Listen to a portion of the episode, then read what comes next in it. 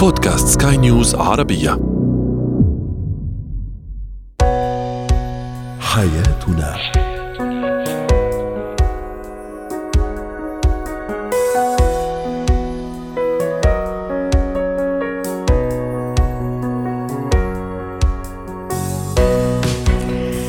معكم آسيا البشارة. أحييكم وأرحب بكم في حياتنا فضاؤكم اليومي الذي نناقش فيه شؤونكم الحياتية بكل تفاصيلها ومختلف مجالاتها. التحديات التي تواجه الزوجة الطالبة أو الزوج الطالب الأثر النفسي لموت الآباء والأمهات على نفسية الطفل وقواعد الأسماء والألقاب في العرف البروتوكولي.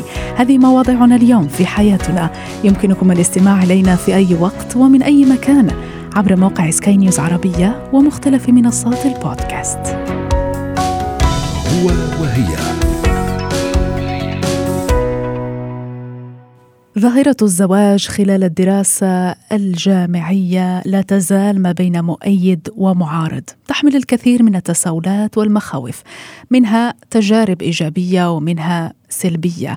الكثير من الطلاب والطالبات اختاروا تحمل هذه المسؤولية والجمع ما بين الزواج والدراسة وأحيانا حتى العمل وكانت تجربتهم ناجحة. ومنهم من شعر بالهزيمة ولم يستطع التوفيق بين الزواج ومتطلباته والدراسة والمصاريف والأعباء. الأسرية. رصدنا بعض التعليقات على سؤال طرحناه على متابعين البرنامج على منصات السوشيال ميديا. السؤال لمستمعينا الكرام كان كالتالي ما هي التحديات التي يواجهها الطلبة المتزوجون؟ ياسمين تقول لا صعوبات أمام الإصرار. علي يقول ما حد قال لهم يتزوجوا حسن يقول شنو هو غي الطلاب غي طلاب وبغيتوهم يتزوجوا؟ أي هم فقط طلاب وتريدونهم أن يتزوجوا. غيث يقول إن تحديات كثيرة أولها الشريك ثانيها الأهل وثالثها اليأس. للحديث أكثر عن هذا الموضوع تنضم إلينا الاستشارية النفسية والأسرية الدكتورة لما صفدي. أهلا بك دكتورة لما. أهلا. دكتورة لما ربما هما امتحانان كلاهما صعب والجمع بينهما أصعب. النجاح في البيت والنجاح في الدراسة والنجاح بينهما. بداية لماذا يتجه أصلا بعض الطلبة والطالبات إلى الزواج في مرحلة الدراسة الجامعية؟ يعني ربما سيكون هو المؤشر الوحيد للموضوع هو الحب بانهم ربما التقوا في خلال دراستهم الجامعية فحصل هذا الارتباط والتوافق. وأحيانا كثير من الأشخاص لا يحبذ أن تكون العلاقة دون إطار شرعي يعطيها مصداقية وتكون يعني هي بمكان خلينا نقول مناسب للجهتين. فالأهل بيحفظوا الفكرة باعتبار بأنه يعني فكرة الزواج لو كان في إمكانية انه هم يتابعوا دراستهم ما رح تكون مؤثرة بالطريقة السلبية ولكن أكيد هي ضغوط جدا سيء يعني تظهر لن نقول سيئة ولكن يعني كل ما سيحدث معهم سيكون مضاعف تأثير النفسي عليهم كلاهما. يعني هل ربما أنتم كاستشاريين كمتخصصين تنصحون أكثر ربما اولياء الأمور الأباء والأمهات بأن تكون في هذه الفترة خطوبة ربما لكن ليس زواج؟ قد تتفقين أنه مع الدراسة الاحتكاك مع الوسط الأكاديمي قد يزيد الوعي وأيضا طريقة التفكير في موضوع الزواج.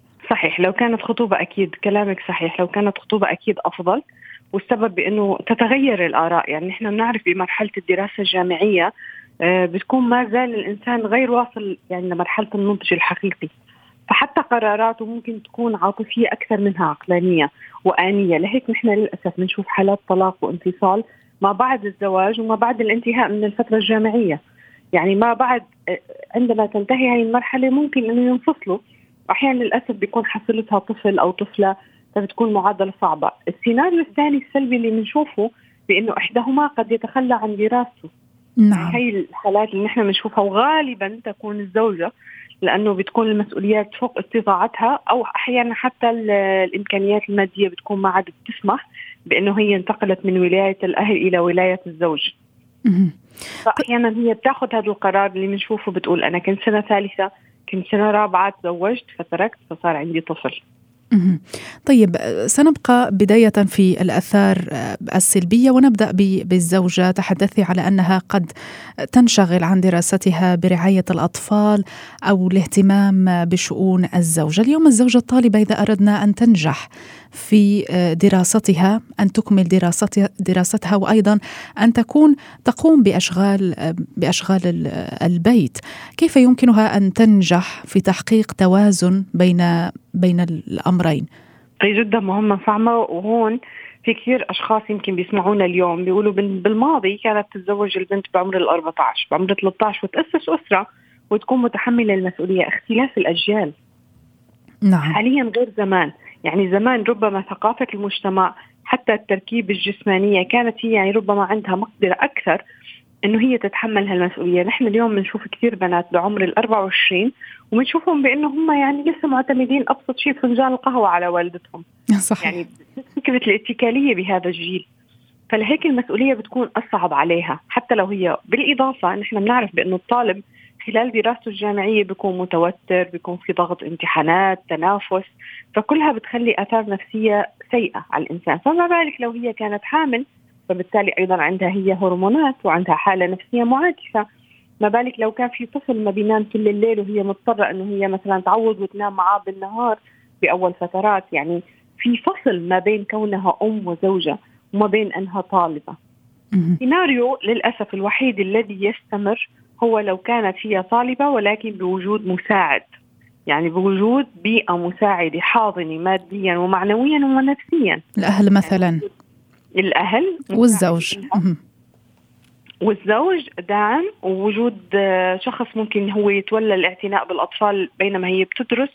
فالشرط الأساسي لنجاح العلاقة ما بين الطلبة كعلاقة زوجية هي وجود بالدرجة الأولى اقتناعهم إلى أي مدى هو مقتنع وإنه هي تستحق إنه تكمل. كمان يعني أنت عدد السيناريو اللي أشوفه في الحياة الواقعية بأنه بيكونوا هم طلاب جامعة بعد ما تتزوج هو يرفض إنه تكمل الزوجة لبيتها. يعني تتغير مفاهيمه. لأن هي انتقلت من طالبة جامعية إلى زوجته. صحيح. أحيانا السيناريو الثاني العكس. ترفض هي أنه هو يستمر بحجة بأنه نحن وضعنا المادي لا يسمح. فهو يحتاج إلى العمل.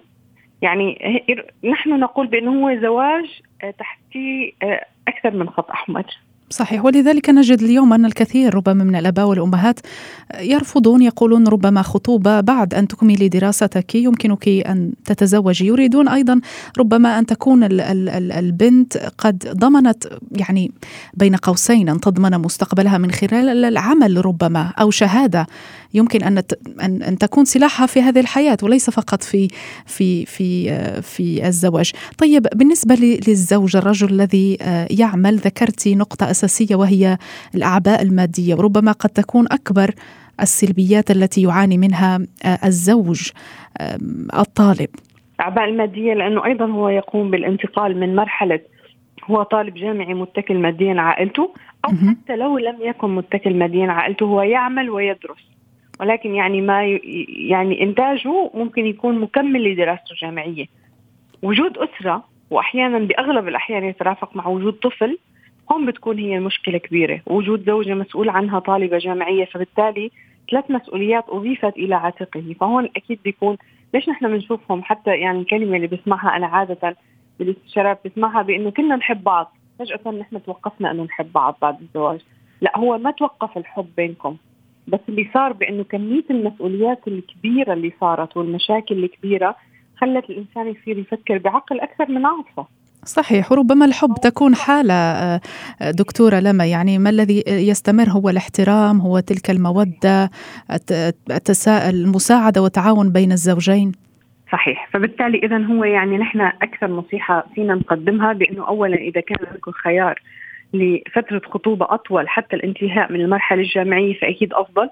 بالعكس أنا بشجع كل الأهل بأنه ما تأخذوا قرار أنه بنتكم تتزوج وهي لسه ما أكملت شهادتها الجامعية لأنه عدد كبير أنا أعرفهم متد... يعني فقط شخصيا اللي هن ما استطاعوا يكملوا وظل الموضوع حسرة بحياتهم أو أثر حتى عليهم مستقبلهم فيما بعد. نعم. لأنه هو تركت جامعتها سنة ثانية ثالثة من الجامعة أحيانا حتى في السنة الأخيرة.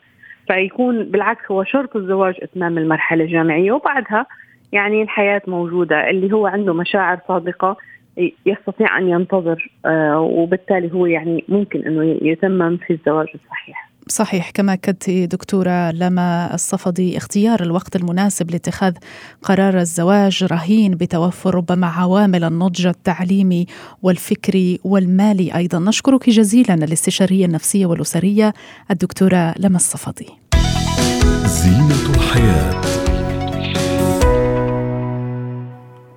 من الطبيعي أن يترك اليتم اثارا نفسية سيئة على الطفل في بداية حياته. تجربة فقدان أحد الوالدين أو كليهما تعتبر أو تعتبر من اقسى التجارب إيلاما على الطفل وعلى محيطه وتجعله يشعر بالضعف الوحدة وفقدان الأمان.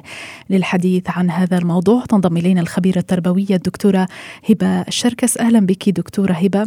إذا لما نسمع عن شخص توفي وترك أيتاما صغار وإن كان هذا الشخص ليس من دائرتنا المقربة لكن هذا الحدث يترك ألما في خواطرنا فما بالك بالطفل الذي سيتعرض لهذه الصدمة بداية كيف يمكننا أن نخبر الطفل بوفاة الأب أو الأم؟ طبعا إخبار الطفل بوفاة الأب والأم آه، هو مرهون ومقرون بسن الطفل فالأطفال لما بيكونوا صغيرين جدا يعني لسه ما عندهمش إدراك لمفهوم الموت أصلا ومفهوم الفقد بيبقى محتاج مننا تمهيد كبير لهم علشان نقدر نفهمهم إن الأب والأم فقدوا. طبعا لما بيكون الأب والأم في حالة مرض ده بيكون آه، يعني يعني كأنه مقدمات لأن الطفل يبدأ يفهم إن الشخص ده بدأ يختفي شوية من حياته يمكن يكون موجود في المستشفى فترة يمكن آه، يكون ما بيقومش بأدوار فعالة في حياته رغم وجوده. فده بيقلل شوية ارتباط الطفل بهذا الشخص خصوصا لو كان سنه صغير قوي. لكن في حالة إن الأب والأم اختفوا بشكل مفاجئ وهو كان مرتبط ومتعلق فيهم بيسبب له صدمة نفسية كبيرة. وطبعا إحنا بنحاول نبسط الموضوع جدا للطفل وبنحاول نشبهه بالطبيعة. آه زي مثلا ما يكون في وردة ودبلت زي ما يكون في آه آه حيوان لو عنده حيوان أليف وتوفى سمكة في حوض سمك أو سلحفة نعم. أو أي حيوان من الحيوانات الصغيرة اللي ممكن يكون هو بيشوفها ممكن نفهمه إن يعني كائنات بتموت ونكلمه عن الموت ونكلمه إن إحنا فقدنا الشخص ده كل ما كان السن أكبر كل ما كان الشخص أصلا مستوعب لفكرة الموت ومستوعب لفكرة الفقد. فهنا الموضوع آه، بيكون مؤلم وكتير كان بيحكي لي ناس كبار بيقولوا لي إن آه، اتعاملوا معاهم أثناء الفقد لما كانوا أطفال بطريقة غلط. زي مثلا إن فقد الأب أو الأم في أحد أفراد الأسرة ياخدوا يوديه الاسره صديقة يقضي يومه لغاية لما هم ينتهوا من مراسم العزاء والحاجات دي وهو يمرح ويلعب عادي. وبعدين يرجع البيت بعد مثلا يوم أو يومين حسب الأسرة المضيفة ما استضافته. وبعدين يكتشف هذا هذا الشيء وده قد إيه مؤثر نفسيا ومخليهم لغاية دلوقتي مش عارفين مش قادرين يستوعبوا فكرة الموت وملف الموت في دماغهم فيه مشكلة. فطبعا السيناريو ده أنا سمعته كتير جدا من ناس كبار بيحكوا عن تجاربهم مع الفقد وإزاي هم عايشين في حالة رعب وقلة ثقة من إن هم يخرجوا أو يغادروا ويرجعوا ما يلاقوش حد لأن أهلهم اتعاملوا مع ملف الموت بطريقة غلط آه في وقت سابق من لما كانوا صغار. طيب. لو كان ابننا م- مثلا في العشر سنين تسع سنين وما فوق مهم إن إحنا نفهمه إن إحنا الشخص ده اتوفى وإن هو في مكان أحسن كل واحد حسب معتقداته يتكلم حوالين المكان الأحسن ده ونبدأ نفهمه إن إحنا في إمكانية إن إحنا نلتقي آه، معاه في يوم من الأيام في العالم الآخر. فده ده اللي إحنا لازم نفهمه للأطفال لازم نكونوا واقعيين لازم نخليهم يحزنوا معانا ويحسوا معانا ويتعافوا معانا طيب دكتورة هبة هل يجب أن نتحدث بين كل فترة وأخرى عن عن الفقيد عن الأم أو الأب؟ نتحدث عن ذكرياتهم عن ماذا كانوا يحبون ماذا كانوا يكرهون للطفل؟ يعني هل يجب أن نتحدث له عن الأب أو الأم في بين كل فترة أو أخرى أم أن هذا الأمر مؤلم لهم؟ إحياء الذكريات من الأشياء الجميلة قوي. أنا في ناس في الجلسات النفسية بتحكي بتقول أنا مش عارفة ده من كتر ما سمعت أهلي بيحكوا عنه هو آه، آه، يعني اترسخ جوايا كأني شايفاه ولا أنا فعلا عندي هذه الذكرى؟ يعني العقل ما بيقدرش يميز ما بين الحكايات اللي إحنا سمعناها والحكايات اللي إحنا عشناها. صحيح. ممكن يخلط الذكريات بالشكل ده. فكون إن إحنا نحكي عن ذكريات عن الأم وتفضيلاتها أو عن الأب المتوفي وتفضيلاته وعن ذكرياته وإزاي هو كان بيحبهم وإزاي كان مرتبط بيهم ونخلق صور ذهنية إيجابية عند الأولاد ده شكل من أشكال التعويض الإيجابي خصوصا لو كنا دايما بنترحم بقى في النهاية عليه ونطلع آه، صدقة مثلا أو نعمل حاجة توصلوا يوصلوا ثوابها فبنعلمهم إن هم يبروا وبنعلمهم إن هم يتذكروا الشخص المفقود خصوصا لو كان أب أو أم وبنعلمهم إن هم يبنوا ذكريات إيجابية حول هذا الشخص المفقود وكأننا بن يعني بنمزج ما بين الألم وال والمتعة بهذه الذكريات لأن دايما الذكريات بيبقى لها نكهة كده فيها شيء من من الطبطبة والتهوين على على النفس. فلو حطينا بعض الذكريات الجميلة علشان نخفف من حدة الألم النفسي اللي موجود عندنا وكانت بتت يعني بتتقال وبتتحكي الحكايات في شجن كده بس في آه، عزوبة كمان. فده طبعا هيهون على الأبناء بشكل كبير مش هيعيد المآسي. وكمان ده وسيلة إن إحنا نكتشف هل هو مازال متألم أو مدى تقبله للصدمة أو هو فين من مراحل التشافي والتعافي من من الصدمة. هل بقى بيقدر يتكلم على الأب الأب أو الأم المفقودين آه، بطريقة إيجابية ويبتسم رغم الألم؟ ولا هو لسه أساسا رافض الفكرة بيهرب منها ولا هو لسه آه بيتصدم ويبكي ولسه لم يتعافى نفسيا؟ لأن لو لقينا إن كل ما بجيب سيرة الأب والأم بيحصل عند الطفل رغم مرور الوقت بيفضل بيرجع كأنه بيعيش الصدمة من أول وجديد ده معناه إن الشخص ده غير قادر على التعافي وإن هو اتحبس في مرحلة الصدمة وده محتاج علاج ودعم نفسي. طيب دكتورة هبة هل يختلف الأثر النفسي أو حجمه في حال فقدان الأم؟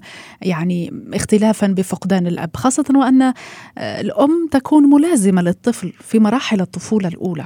وطبعا في مراحل الطفولة الأولى لو الأم كانت ملازمة أكيد طبعا اثر آه، فقدها هيكون أكبر خصوصا لو كان الأب غير ملم بعملية التربية في المراحل المبكرة ومش هيقدر كمان يعوض دور الأم وإن هو مثلا وانت عارفة الأطفال في مرحلة الطفولة المبكرة مرهقين. والإرهاق بتاعهم ده اللي بيخلينا نقدر نستحمله متعة الأمومة إحساس الأمومة هو اللي بيهون علينا الإرهاق بتاع تربية الأطفال الصغيرين. فلما كمان الأم يعني بيفقد الأم وحد غير الأم هو اللي بيربي ويبقى مرهق ومستهلك من هذا الطفل وفي نفس الوقت ما عندهوش شعور الأمومة العالي ده اللي يخليه يستحمل. طبعا الطفل هنا بيحس إن هو ملهوش يعني حد مهتم بيه وطبعا بيحس بالألم فأكيد بيأثر فيه بشكل كبير. لو كان الأب عنده مهارات وبيقدر إن هو يعوض حتى ولو جزء من من الأدوار اللي بتعملها الأم ومن العطاء اللي ممكن تكون بتديه الأم أو لا الطفل شخص تاني حتى غير الأب يديله إحساس الأمومة آه، بشكل فطري وبشكل سوي فممكن يكون الموضوع أهون. فالشخص البديل القائم على الرعاية هو اللي بيحدد مستوى الألم اللي هيتعرض له الطفل ومدى قدرة الطفل على التعافي من هذه الصدمة. طيب دكتورة هبة أشرت إلى نقطة سابقا وهي آه، في حال وجود صدمة آه، يجب أن يكون هناك أو تكون هناك ضرورة لتدخل آه، مختصين. سؤالي هنا ما هي أعراض الاضطراب النفسي التي تدعو لذلك وهل من الممكن أن يكون طفل في سنواته الأولى تعرض إلى هذه الصدمة لكن الأعراض تظهر مثلا لاحقا في المراهقة أو ما بعد المراهقة. هو طبعا الأعراض بتختلف من شخص للتاني بس الأعراض المتأخرة هي إن كل ما نفتح الموضوع نلاقي إن الطفل ده يا إما بينهار يا إما بيهرب. بيحصل له شرود مش قادر يحكي عن آه، موقف الفقد. فده ساعتها آه، بيكون محتاج لحد يساعده إن هو يحكي الموقف ونعلمه إزاي يحكيه بطريقة إيجابية ويحكيه ويتجاوزه ويحكيه من غير ما يتألم ألم شديد ويبقى عنده ذكرى آه يعني مقبولة وملف جيد حوالين هذا الفقد في حالة اللي هو الصدمة في وقت الصدمة كلنا في وقت الصدمة بنصاب نعم. بما يسمى مرحله الإنكار وكأن مثلا لا ما فقدناهاش يحلم بيها يحس بيها إن هي موجودة ودي أعراض طبيعية لو استمرت لعدة أيام أو حتى لعده أشهر لكن لو عدت الشهور وال... ويعني وطفل لسه مصدق إن مامته نعم. ولسه مستنيها فدي أعراض برضو تستدعي تدخل مختص. طبعا لا شيء دكتورة هبة يعوض ألم فقدان الأم أو الأب لكن يمكننا جميعا كأهل ومحيط أن نسعد أي طفل يتيم ولو بكلمة. نشكرك جزيلا الخبيرة التربوية الدكتورة هبة شركس.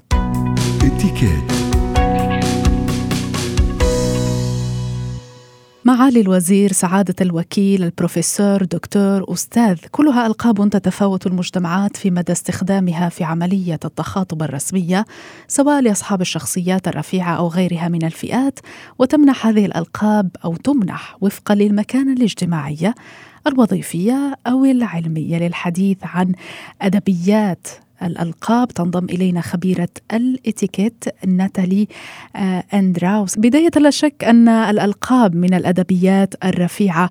حدثينا أكثر عن أهميتها في الحوار والتخاطب. آه، مثل ما ذكرت الألقاب هي كثير مهمة خاصة بال وقت يكونوا نحن قصص رسمية على الصعيد الرسمي. يمكن آه، بالأيام العادية اليومية فينا نستغني عن استخدام الألقاب بس وقت بيكون في تجمع اجتماعات رسمية هون كثير ضروره لأنه نعرف كثير منيح آه، يعني كل شخص في دليل عن المكانه تبعيته بنعطيه اللقب تبعه له. ف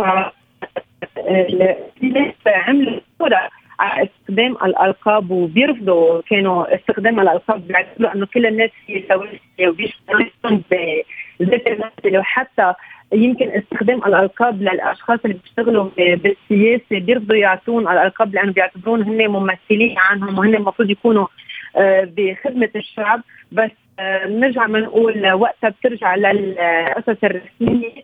استخدام الألقاب هي درجة وملزمة. صحيح وطبعا كل بلد ربما تختلف فيه آه، يختلف فيه موضوع الألقاب. طيب ما هي الأمور التي يجب آه، مراجعتها قبل الحديث مع شخص بلقبه الرسمي؟ هل يجب مثلا الإلمام الكامل بكافة, بكافة المسميات ومكانته الاجتماعية؟ هل يجب مراعاة ترجمة الأسماء والألقاب إذا كنا نترجمها من لغات أخرى؟ مثلا أن نترجمها نفهمها بطريقة صحيحية. أعطينا بعض القواعد لهذه الألقاب. أه هلا إذا نحن انه نحن رايحين نقابل شخص وفي آه عنده مرتبة بالمجتمع مهمة ضروري نحن آه نلجأ آه يا إنه للبحث على الإنترنت على اللقب اللي هو لازم آه يستخدم لحتى النادي النادي باسمه أو آه نرجع لأحد الأشخاص من معرفتنا اللي هن ملمين بهذه الألقاب. آه مثل ما ذكرت إنه من دولة لدولة بتختلف الألقاب لا شك في ذلك. آه بنعرف إنه كل دولة في عندها ألقاب خاصة يمكن بالألقاب العسكرية حتى أكثر من غيرها.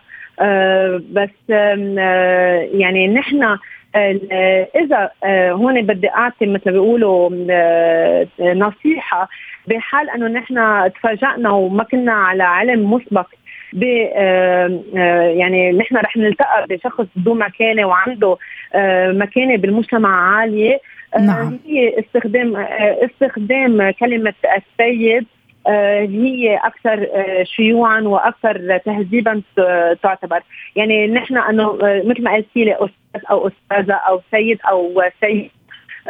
بهذه الطريقة نحن بنكون عم نعبر أنه نحن في عم نكن لك كل الاحترام. ولكن بعدم معرفتك بالمناسب أو في حتى يمكن استفسر منه دغري تلقائيا له الشخص بحال فوجئنا نحن إنه إنه نحن ما بنعرف نستعمل اللقب اللازم والتقينا فيه للشخص. طيب أستاذة نتالي كيف يمكننا التعامل مع الأشخاص مثلا الذين يصرون على اللقب في غير البيئة الأكاديمية؟ هل هذا أمر صحيح بداية أم أنه خطأ أو لا ينصح به في الاتيكيت؟ هو اولا بالنسبة للألقاب آه، هون هذه من الأغلاط الشائعة اللي بنشهدها بالمجتمع عنا إنه آه، مثلا مثل ما ذكرت بيكون في عنده لقب أكاديمي يعني عم نحكي مثلا مثل لقب دكتور. فهو آه، ليس مفروض ابدا ابدا الشخص يعرف عن حاله لأنه نحن بنعرف يمكن بدك تعرف عن حالك. إذا كنت برات النطاق العملي آه، ابدا مش مسموح تعرف عن حالك باللقب الأكاديمي تبعك نعم. يعني إذا أنا كان عندي دكتوراه بحيا شيء. يعني عندي شهادة الدكتوراه. أنا التقيت بحدا بالمجتمع. ما بعرف عن حالي أنا دكتوره صحيح. أنا بعرف عن حالي باسم ناتالي أندراوس. ف صحيح. يعني هذا الغلط اللي نقع فيه يعني معظم المجتمع العربي بيكونوا مبسوطين باللقب الأكاديمي تبعولهم وبيعرفوا عن حالهم نعم. نعم. شكرا جزيلا لك خبيرة الإتيكيت ناتالي أندراوس. ختام حياتنا إلى اللقاء.